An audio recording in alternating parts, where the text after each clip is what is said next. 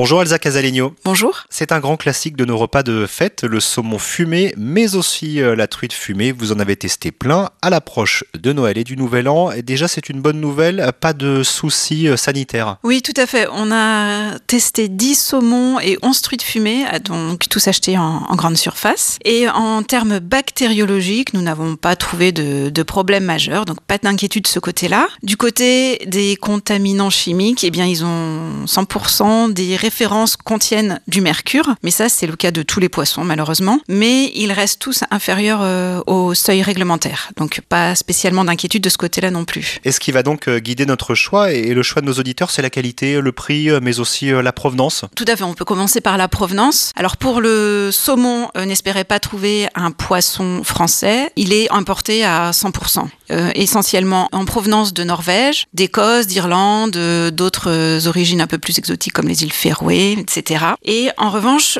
les trois quarts de ces poissons euh, matières premières sont travaillés en France, où il existe une vraie tradition de fumage depuis longtemps. Donc euh, les industriels du fumage ont d'ailleurs développé un logo que vous pouvez trouver sur un certain nombre de produits maintenant, le logo fumé en France, qui a été euh, étendu aux, aux, truites fumées. Euh, pour les truites fumées d'ailleurs, euh, si vous voulez du local, plus de la moitié des, des truites sont aujourd'hui élevées en France. Le reste provenant euh, essentiellement d'Espagne et de Norvège. Et qu'en est-il du prix? Alors il y a de vrais écarts euh, de prix. Il y a d'abord euh, des écarts de prix entre le saumon et la truite. Le saumon est en, en, moyenne plus cher que la truite, mais il y a aussi des grands écarts au sein de chaque catégorie. Et là, ce sont essentiellement les labels qui font euh, monter les prix. Le label rouge, le bio ou la pêche ou l'élevage durable. Sachant que comme euh, pour tout le reste des produits alimentaires, il y a une inflation, on a relevé des hausses de prix de à peu près 11% sur le saumon, 17% pour la truite. En gros, il faut compter